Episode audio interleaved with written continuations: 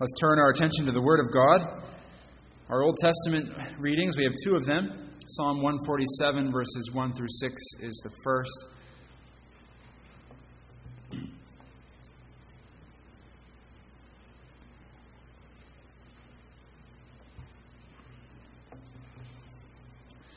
Let's give our full attention to God's holy, perfect, unfailing Word.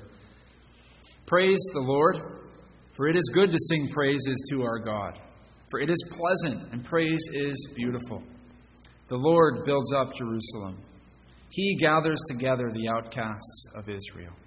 He heals the brokenhearted and binds up their wounds. He counts the number of the stars. He calls them all by name.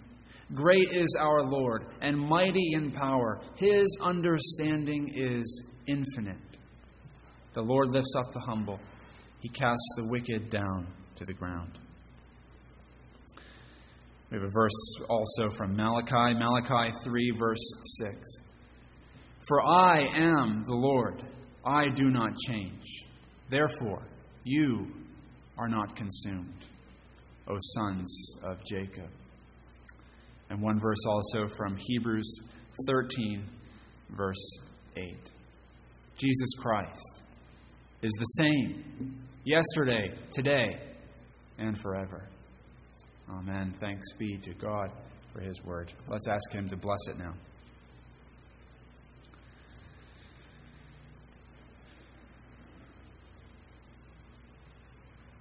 Lord, as we come to your word this evening, we do not need to hear the words, the thoughts, or opinions of any man. We need to hear your word. We need to hear the voice of our Lord Jesus Christ speaking the truth about who He is, who you are to us. Come and speak to our hearts your very word, we pray. For Jesus' sake. Amen.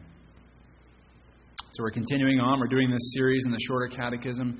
And tonight, question four. Question four is, is one of those questions that kind of, I don't know, it, it stands out head and shoulders in some ways above so many of the others. It's just, it's a wonderful question and answer that give us in, in glorious, con, concise, but detailed uh, words the, the nature of who God is. The question is, what is God? The answer God is a spirit, infinite, eternal, and unchangeable in his being, wisdom, power, holiness, justice, goodness, and truth? It's a big question, big answer. So we're going to split it up into at least two. We'll see how we do. Uh, this evening, we're going to look at the first half of the question uh, God is a spirit, infinite, eternal, and unchangeable. About who God is in himself and his incommunicable attributes, as we'll see. So, the question that the divines give us, question four we're still in this opening territory, this foundational uh, section of the Catechism. We've asked what our chief end is. We've asked how we know what our chief end is. We've asked about what Scripture teaches. And now, the first thing we've got to know once we've kind of laid that groundwork is well, what is God? Is there a more important question than that? What is God? Who is God? I think that is probably one of the most maybe the most important question and answer that we need to think about. Right? Because we, who, who, who, is, who is God? That, that impacts everything about our lives. That shapes absolutely every detail of this world. It's all in light of who He is. Everything. How, how would you answer the question, who is God?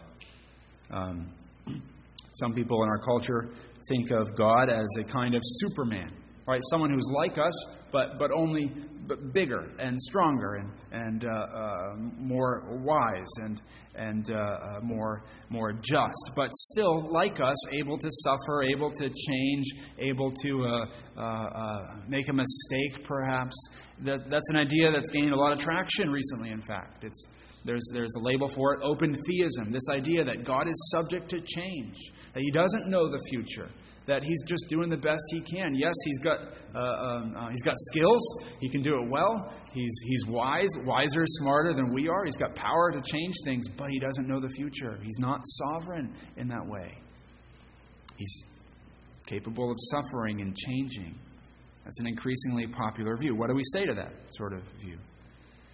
Uh, there, there's others who picture God as a doting grandfather, a cosmic Santa Claus, or, or Easter Bunny, uh, who just is there to, to wink at sin and bless your life and make it go well and, and basically help you do whatever you want to do, regardless of who He is.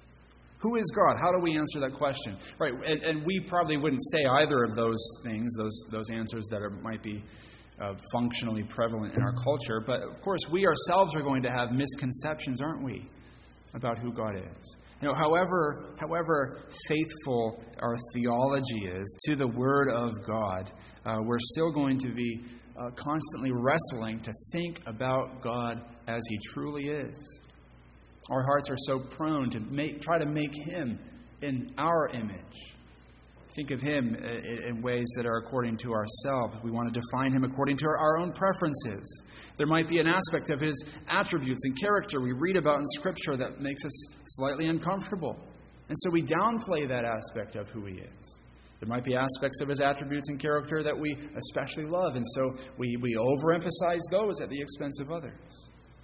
We're always constantly needing to reform our view of God according to, according to the Word of God. It's so easy to base uh, our, our view of God, our, our confession of God, on what we want instead of on who He really is in His Word. If we're really going to know the answer to the question, what and who is God, we need to hear Him tell us, don't we? We need to have Him say, This is who I am. We need to hear what He says in the Bible. And what we hear God tell us about Himself in the Bible, loved ones, is the deepest, the deepest mystery.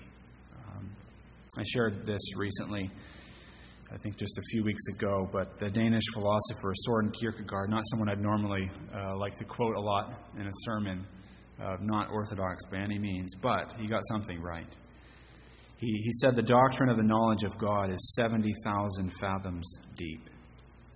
That the Christian, as he thinks about God, is like a swimmer treading water at the top of an infinite abyss.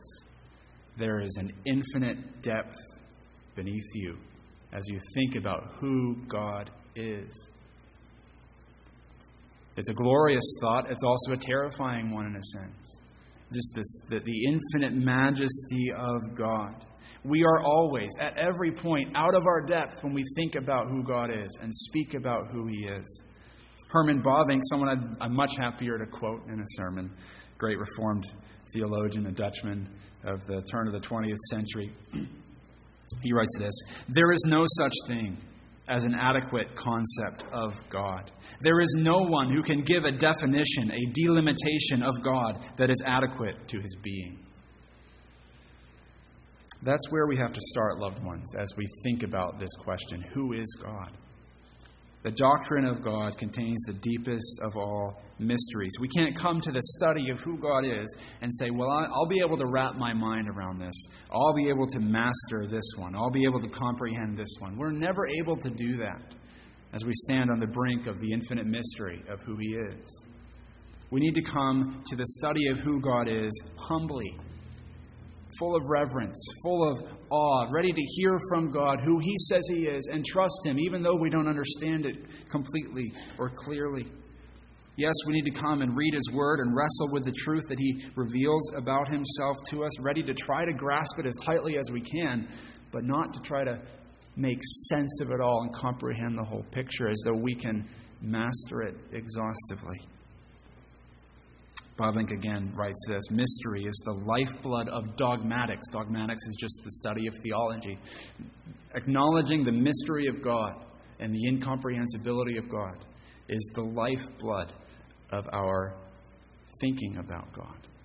It's where we must start. It must course through the veins of all our theological study and all our thinking about God as we read His Word. Well, perhaps as, as we're beginning here, you know, this all sounds this all sounds up here. All right, this is all um, it sounds good, but it sounds abstract, perhaps out of touch, maybe, not relevant, perhaps, right? We, we need to hear uh, how, how do I work in my workplace as a believer, right? Isn't that what we need? We need to hear how do I conduct myself in my marriage as a Christian, right? How do I, how do I parent my children well as a Christian? These are the struggles of our lives. How do we parent well and, and, and, and, and have a, a marriage that glorifies God? And how do we love one another well? and how do we um, how do we do our work that God has called us to well? Those are the practical things that we need to know. What is the doctrine of God, this glorious mystery? What does it have to do with all that? Well, loved ones, um, even though at first glance perhaps the doctrine of God doesn't look like the most useful part of the Bible's teaching, it really is. It is useful. Nothing could be more relevant, could it? Think, think about it. Uh, what could be more relevant or more important for our lives than to know who God is?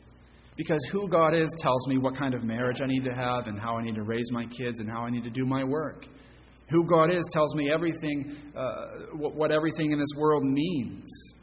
I can't function in this world properly if I don't know who He is. There couldn't be a more practical question than who He is. Nothing, of course, is more timely or relevant or urgent or useful than to know who He is, finally, because our chief end is to worship Him, to glorify and enjoy Him. That's our highest calling, and that's what the study of God leads us to. So, let's look at God's Word, shall we? And see here just a, just a small little, just a little little glimpse of, of who God says He is in His Word. So, we're tackling the first part of the answer this evening uh, not in great detail, uh, but, but we're going to get through it, I believe.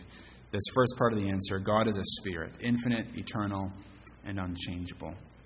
Uh, we, won't, we won't hit every question that you might have on the answer the Catechism gives, uh, but we're going to look at a couple texts in particular.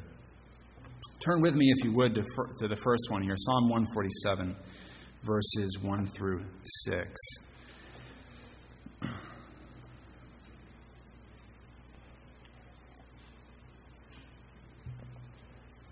the focus of our attention as we look at verses 1 through 6 here is going to be verse 5, but verses 1 through 6 give an important context for us. Essential context, really. Uh, Psalm 147. So, Psalm 147 is one of these psalms that's at the end of the Psalter. It's the grand finale. It's the it's all the fireworks going off at the end of the evening. It's it's the it's the grand finale of the Psalter and um, it has all these psalms here in it that begin and start, uh, begin and end, excuse me, with a call to praise the Lord. Hallelujah, literally in the Hebrew. Hallelujah, praise the Lord. Um, so these psalms here collected at the end of the Psalter, including this one, Psalm 147, are designed to fan the flame of fervent praise to God. Uh, they call us to praise the Lord, and they give us reason after reason after reason why we should praise Him. We see this as verse 1 of Psalm 147 begins Praise the Lord, for it is good to sing praises to our God, for it is pleasant, and praise is beautiful. Psalm says, Praise the Lord, and then it goes into, into the reasons, the reasons why. We'll look at these briefly, focusing especially on, on verse 5. So, in verse 2, uh, we, it says this The Lord builds up Jerusalem, He gathers together the outcasts of Israel. Where are we? So we read that the Lord builds up Jerusalem, He gathers together the outcasts of Israel. So, what's going on in Israel's history that would prompt them to praise the Lord for doing this?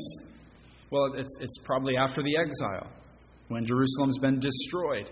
Um, the people are carried off into exile in Babylon, and, and, but, but they're only there for a little while. And then the Lord brings them back and he, he causes the city to be rebuilt. He, call, he, he gathers together all those who were, who were exiled under Babylon. The psalmist is praising God, calling the people of God to praise God, because God is the great builder of Jerusalem. He's the builder of Israel itself. He's the architect. He's the, he's the uh, one who's building the city. And then it says that he's the one who goes and gathers everyone who was scattered. He brings all Israel back to himself. He doesn't lose a single one, doesn't forget a single one. So that's the first reason the psalm gives why we should praise him. He's the one who builds his kingdom, and he's the one who gathers his people. Second reason, verse 3 He heals the brokenhearted and binds up their wounds. Right? We're still in that context of exile. How many broken hearts, how, how many wounds are there from that catastrophic event? The Babylonians coming in, uh, burning the city to the ground, uh, destroying the temple, carrying off men and women, and, uh, and killing so many others. Families and lives torn apart. But the people rejoice. The Lord is the one who is healing them who's binding up their wounds. The Lord is the one who is coming as a great physician. Those who've been crushed and broken by the exile, He comes and He comforts them. He heals them. He restores them. He brings them back to the promised land. This, of course, is uh, pointing us beyond the, the, the, small fulfillment that happened after the people come back from the exile in the Old Testament. It's pointing us to Christ bringing in a great number of His elect in the New Testament. He's the one, right? He comes to his people and he goes and he heals them. He says that he's come to do this very thing heal the lepers, heal the blind, raise the dead. The Lord binds up the brokenhearted.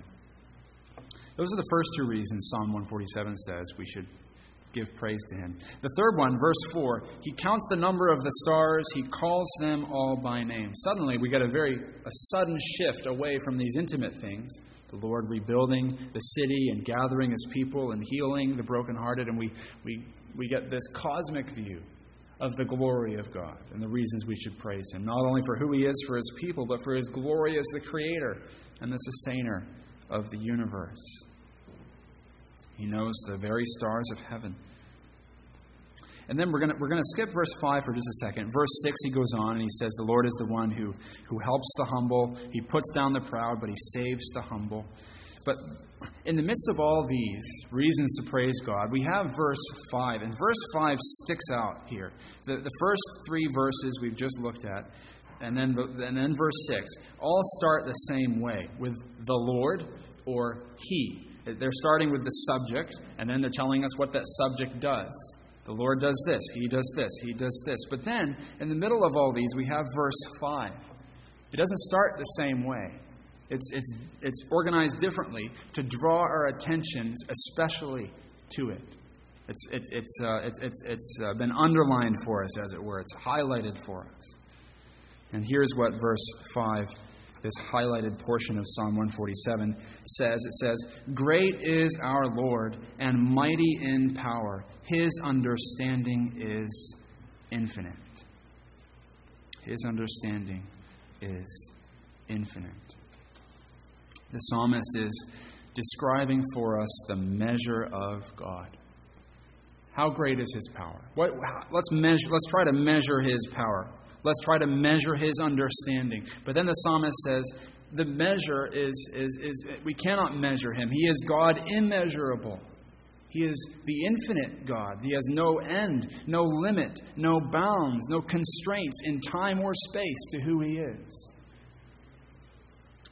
What the psalmist is describing here is what the Shorter Catechism says. He's the God who is infinite and eternal the God who has no bounds, no limits on him whatsoever, the God who is outside of creation, outside of time, cannot be bound by the things inside creation and inside time. These are what we call the incommunicable attributes of God. There's your, there's your mouthful word for the week. The incommunicable attributes of God. The, the attributes of God that He doesn't communicate to the creature. There are some attributes of God that he can share with those made in his image his love, his goodness, his justice. Those are things we can share in, but not these ones. Here we're talking about who God is in himself, things that we cannot, uh, cannot share with him because he is the creator and we are not. God is infinite. God has no bounds. This is so hard for us to wrap our minds around. We cannot, right? We can't comprehend it. We, because everything about us and about our lives is limited Um, that, that really defines us. We have bodies that are limited. We have uh, uh, uh, spirits that are limited. God does not. He doesn't have a body. He's a spirit. He's a pure spirit. And He's limitless. We are time bound. Our lives are short. Uh, our, our, our lives are linear. He lasts forever, outside of time. Psalm 90, verse 2 says, He is from everlasting to everlasting. The only way we can really try to understand what this is like is to say what it's not like. He is not bound by time or space, He is not like us. So, this is what Psalm 147, verse 5 is teaching. God is infinite. You cannot measure Him, He's eternal. You cannot measure Him. Why is it here in this list of reasons? For us to give praise to God. It's, it's, it's, because this is the root and the ground of all the others. This, this is the right. This glorious, infinite God is the one who is so loving and so faithful to His people. He's the one who saves the humble. This, this glorious God, not impressed by anything in man. He doesn't show favor to the strong. He chooses to exalt the weak and care for them. This is why this, uh, this reason for uh, uh, praising God is embedded here in the midst of all these others. Uh, to remind us of who God is in Himself as He comes down and condescends and saves us and blesses us and loves us. So that's, that's the first part of what we need to see this, this evening. God is immeasurable, He's infinite, He's eternal. You cannot measure Him. But there's more. So let's, let's turn now. That was God immeasurable. Now let's look at God immutable. God immutable. And we're going to look at Malachi 3 6 and, and Hebrews 13 8 here. Immutable just means unchangeable. It just means you cannot mutate, you cannot change. Uh, something that is mutable is something that can change. God is immutable, He can't change. Being able to be changed is woven into the fabric of creation. Uh, we change. That's so basic to us. We're, we're constantly changing. Heraclitus, the great, uh, the ancient Greek philosopher, famously declared, "You never step in the same river twice." What's his point? Everything is in a state of flux and change in this created order. Um, it's been said it would be better to say that we are human becomings, not human beings because we're not static, we're constantly changing. Uh, we grow. We start as infants, we, we grow into children, to teenagers, to young adults, to middle age. Before we know it, we're getting older and older. Change keeps on happening, and we can't stop it. We are subject to it. Our, our moods change from one moment to the next, perhaps. Our, our minds change. Our, our, we, we get tired, we get uh, hungry, we, we get full, we get you know, from one to the next. We're, we're changing constantly. It marks our lives. God does not. God does not. He cannot. Change implies that there's a process that you're improving or that you're that you're degenerating. But but but but God does not do either of those things. He is not in process. He's perfect. He is who he is from all eternity and all perfection. He cannot, does not change. He is absolute. Even as he, this is, this is where it really, you know, where it becomes utterly incomprehensible to me. He creates the world and doesn't change as he creates the world. He enters into a covenant with man, and he doesn't change even as he relates to man. This is a great mystery. How can God relate to man? How can, how can God uh, have a man move from wrath to grace, and yet God remains unchanged? It's a great mystery. But the scriptures clearly teach it. It's not a contradiction, but the scriptures teach this is a deep, deep mystery. Some, some people want to try to solve this mystery. And so, as we mentioned as we started, those there, there, are some who are teaching open theism, this idea that, that God does change. He doesn't know the future. He's subject to, to changing. Uh, that that, that, uh, that he's passive and emotions can take him over like they take over us at times. But Scripture so clearly teaches God doesn't change. He is who He is, and He always is, and He always will be. Two texts here to back this up. Uh, the first, Malachi 3 6. This is the great classic proof text for God's immutability, his unchangeability. Malachi 3 6 says, I, the Lord, do not change. Therefore, you, O sons of Jacob, are not consumed. God says it so clearly there. I don't change. Now, some people, some people look at that text and they say, well, it's not so much about how God doesn't change in himself, in his being. It's about his faithfulness to his people, his faithfulness to his covenant promises. And there's a lot to be said for saying that here. As, as we look at the context of Malachi 3, God is telling his people that he's going to be faithful to his promises that he's made to them, that he's not going to change his mind and not save them. Even though they're continuing to walk in sin, He's still going to save them. The uh, context of Malachi is that the people have come back from exile, but they're lukewarm. They're not, they're not living wholeheartedly for God. They're cynical. They're disappointed. Uh, they're not following Him faithfully. God is calling them to faithfulness, but He's at the same time saying, I don't change.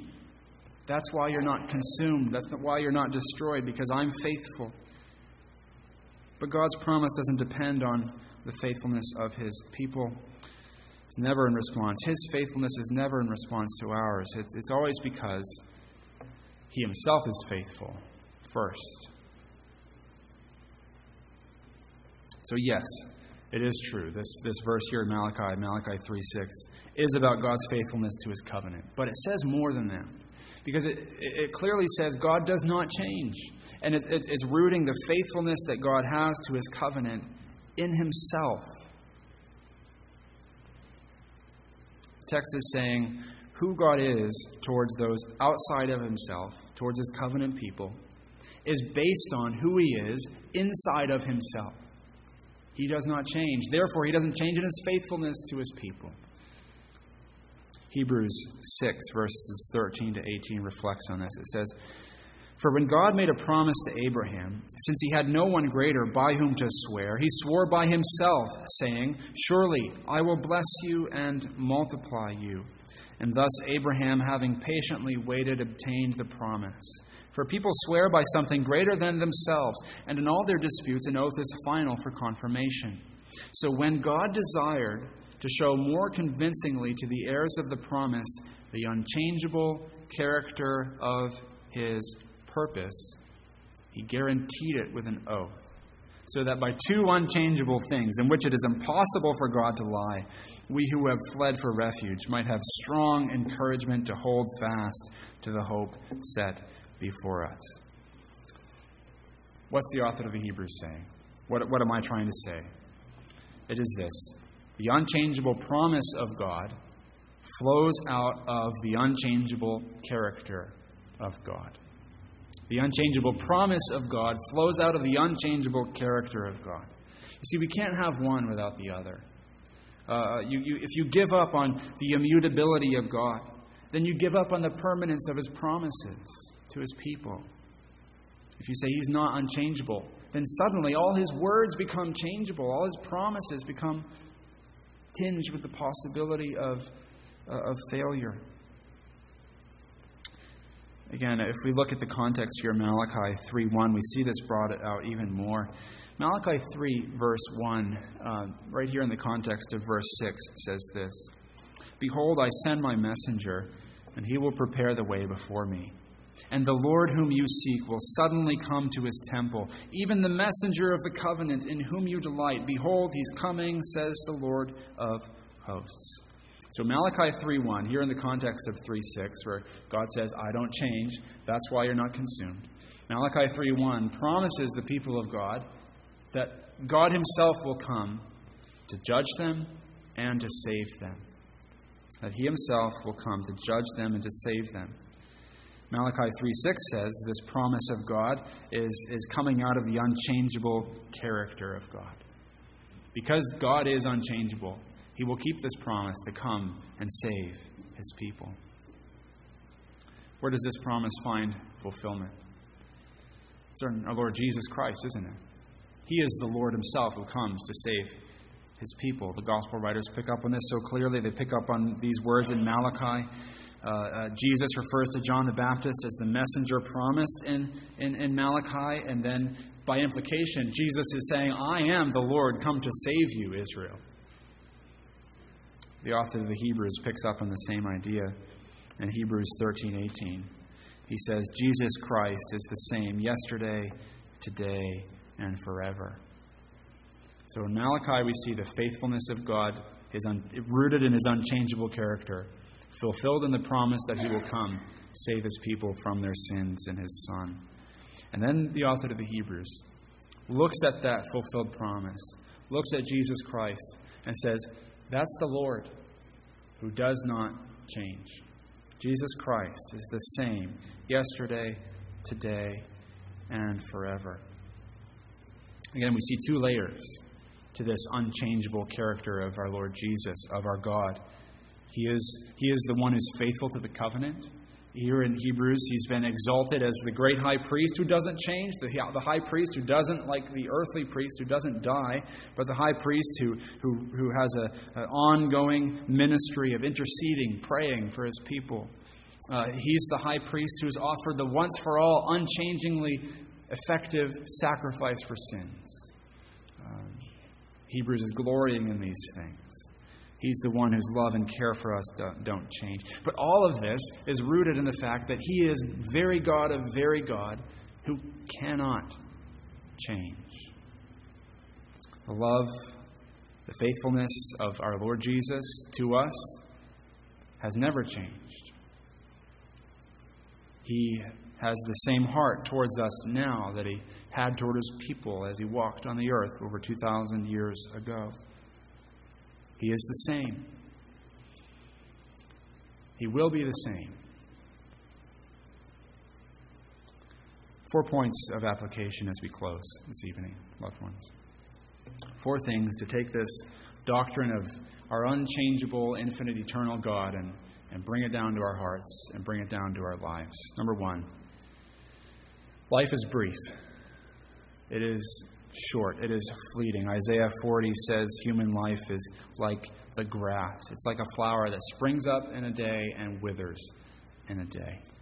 Psalm 90 puts it like this All our days pass away under your wrath. We bring our years to an end like a sigh. The years of our life are 70, or even by reason of strength, 80, yet their span is but toil and trouble. They are soon gone, and we fly away. So much in, in our lives claims to be permanent, but it is not. The days are fleeting away. So, where do you look in a world like that? You look to the unchanging God who does not ever, cannot ever change. This is exactly what Psalm 90 itself does. We saw this a, few weeks ago in our study of that song. Yes, it's about the, the changeableness of man, but it's also, it, it roots it all, uh, it calls us to hope in the unchangeable character of God. Deuteronomy 33:27 puts it so wonderfully like this: "The eternal God is your dwelling place, and underneath are the everlasting arms." That's what we need in a world so full of change, so full of, uh, of, of, of, brevity, that's where, where, things are constantly uh, uh, in flux. That, that God does not, cannot be bound, that underneath me are His everlasting arms. So, that's the first point of application. In the face of life's brevity, look to the unchanging God and trust in Him. Second, in all the uncertainties of life, right? There's so many, there are breathtaking and painful changes that can happen so fast. I was reminded of this, I heard it often in the news as, as we looked and commemorated the, the, the 9 11 anniversary uh, 20 years since 9 11. And, and that day, right, started out like so many other days, and then in an instant, it all changed. What do we do in a world where that sort of thing happens, where change, terrible changes, can happen so quickly? Well, we rest in our unchangeable God. Don't put your trust in the creation, in any person, in yourself. You're going to change, you're going to fail. Only the Lord is the unchangeable Creator. Third point of application trust the Lord will keep his covenant promises to you. This is where the scripture uh, this is where the Scripture drives. This is the point the Scriptures drive. As they speak of God's unchangeable and everlasting character, it's all driving this trust that His promise to you will hold. The promise He's made to you in Christ will hold. Sometimes we can feel suspicious of God. We can, we can feel like, I'm not sure what His providence is going to bring next, and I'm not really sure it's going to be good for me after all, even though I know He says it will be. Loved ones, He does not change. He cannot change. He's sworn to you to bless you in Christ if you're trusting in the Lord Jesus. He cannot change. Fourth point of application bow down and worship Him. Stand in awe of your unchanging, eternal, and infinite God. He is greater than we can imagine. He's beyond our comprehension. Humble yourself before Him. Trust Him. Trust Him, not yourself. Trust Him with everything you have and everything you are. Worship Him. Let's pray together. Lord, we rejoice in who you are in yourself, and we rejoice in who you are for us, your people. We are not worthy of the least of all your loving kindnesses towards us. We do not deserve to have such a faithful and unchanging God. Keep our hearts, we pray, in this fickle world. Keep our hearts fixed fast on you. We ask it for our Savior's sake. Amen.